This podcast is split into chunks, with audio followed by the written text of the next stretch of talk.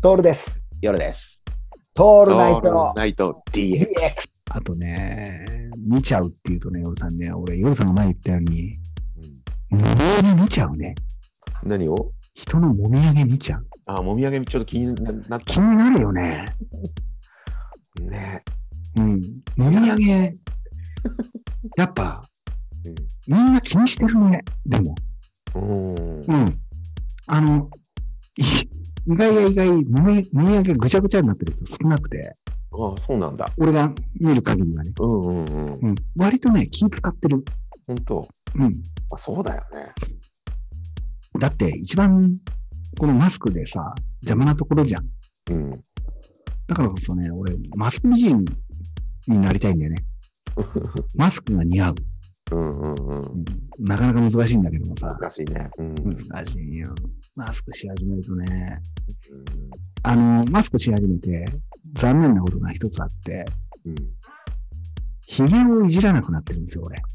はいはいはい。髭薄いんですけど、はいはいはい。髭いじんないんだけど、髭邪魔ですよね。うんうん髭生やしてないし、うん。うん生やそうとしても密集しないんで、うんうん。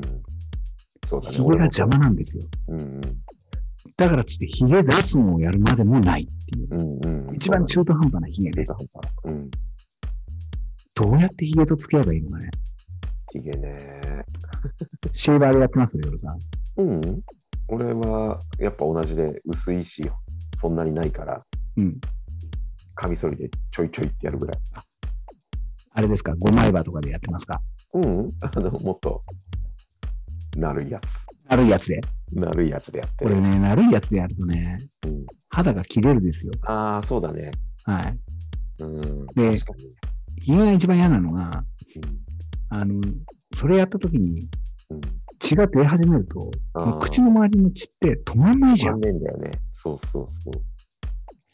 どうにかしてくれよって思うんですよ。だからつってひヒゲ脱毛まで行くって言ったらさ、うん、うんめんどくさいじゃないですか。